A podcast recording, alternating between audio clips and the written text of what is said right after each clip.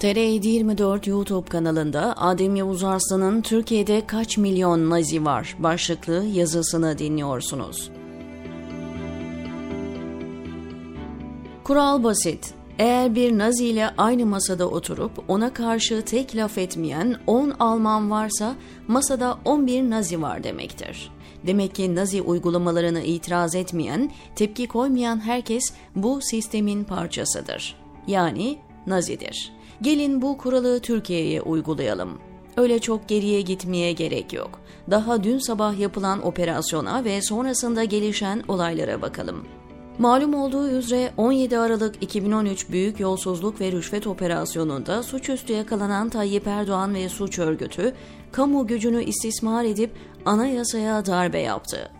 Ardından Ahmet Altan'ın nefis tabiriyle hırsızlarla katiller kol kola girdi ve Türkiye hızla 1990'ların bile öncesine döndü.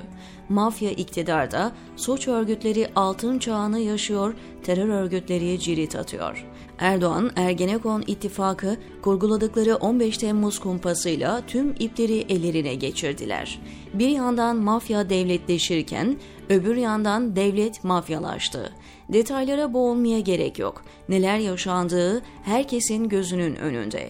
Gülen cemaatine karşı yapılan Türkiye tarihinin gördüğü en büyük sosyal soykırım aralıksız devam ediyor. Yüz binlerce insan gözaltına alındı, on binlercesi tutuklandı, bir gecede çıkarılan ve tamamen siyasi olan kanun hükmünde kararnamelerle 150 bine yakın insan işlerinden atıldı.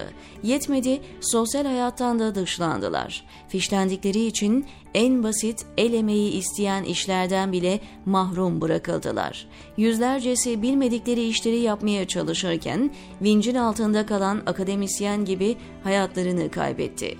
Nefessiz bırakılan insanlar kurtulmaya çalışırken Ege'nin ya da Meriç'in soğuk sularında son nefeslerini verdi. Daha geçen hafta üniversite öğrencisi Nahit Emre Güney Galata Kulesi'nden atlayarak intihar etti. Babası KHK'lı Danıştay üyesiydi ve 6 yıldır hapisteydi. Üniversiteli Güney'i ölüme götüren bu cadı avıydı. Annesi babası tutuklanan, evinden yurdundan çıkartılan, yurt dışına çıkmasına izin verilmeyen, ülke içinde de yaşam hakkı tanınmayan bu insanlar bir bir hayatlarını kaybediyor. Dün yapılan son operasyonsa bu cadı avında yeni bir zirveye denk geliyor. Adı Suç İşleri Bakanı'na çıkan Süleyman Soylu, çok büyük iş başarmış gibi şov yaptığı kameraların önünde. Yanına 15 Temmuz kumpasının sembol isimlerinden birisi olan eski polis müdürü Turgut Aslan'ı da almış, gözaltıları 15 Temmuz darbe girişimiyle ilişkiliymiş gibi göstermeye çalışıyorlar.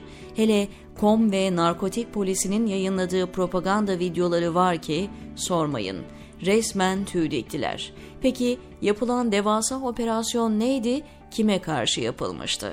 Bakan Soylu'nun övünerek anlattığı olay KHK'lı ailelere yapılan İAŞ yardımı. Bir başka ifadeyle annesi babası tutuklanmış çocuklara hayırseverlerce yollanan süt parası çok büyük iş başarmışlar gibi kargo kutusunun içine konan, gıda kolilerinin arasına sıkıştırılmış birkaç yüz dolar veya euro görüntüleri paylaşıyorlar. Hani Sedat Peker bunların pisliklerini ortaya döküp nerede bu savcılar diye isyan ediyordu ya, o savcılar KHK'lı ailelerin çocuklarına yapılan yardımın peşindeymiş. 8 ay boyunca yememiş, içmemişler, yurt dışından gönderilen yardımların peşine düşmüşler.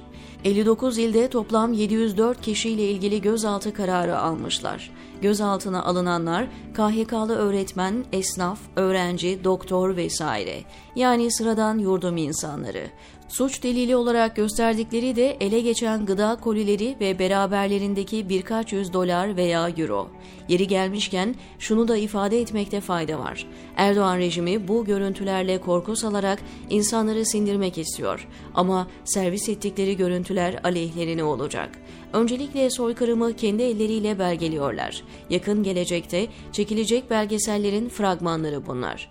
İkincisi de verdikleri detay aslında mağdurlar için bir motivasyon aracı. Sonuçta çok örgütlü bir yardımlaşma var ve her şeye rağmen devam ediyor. O gıda kolileri arasındaki birkaç yüz dolar veya euro iktidarın tüm komplo teorilerini, asılsız suçlamalarını da çöpe atacak güçte. Ancak bu yazıda asıl gelmek istediğim yer şurası. Herkesin gözü önünde bir soykırım yaşanıyor. Ancak başta muhalif siyasi partiler olmak üzere toplumun çok büyük bir kesimi gözlerini kulaklarını kapatıyor. Ne Meriç'te boğulan çocuklar, ne uğradıkları haksızlıklara dayanamayıp intihar eden gençler onları derin uykularından uyandıramadı.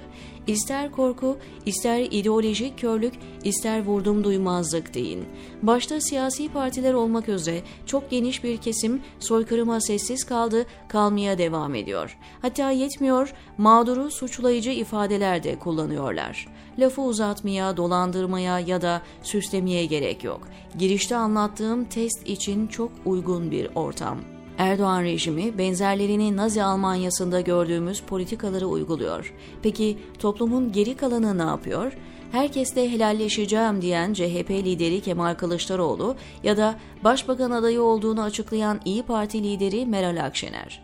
Sadece mağdurlara yardım ettikleri için gözaltına alınan bu insanlara destek olmaktan korkanlar, kaçanlar kime, neye benzediğinizi göremiyor musunuz? Ben kitabın ortasından söyleyeyim. Girişte aktardım.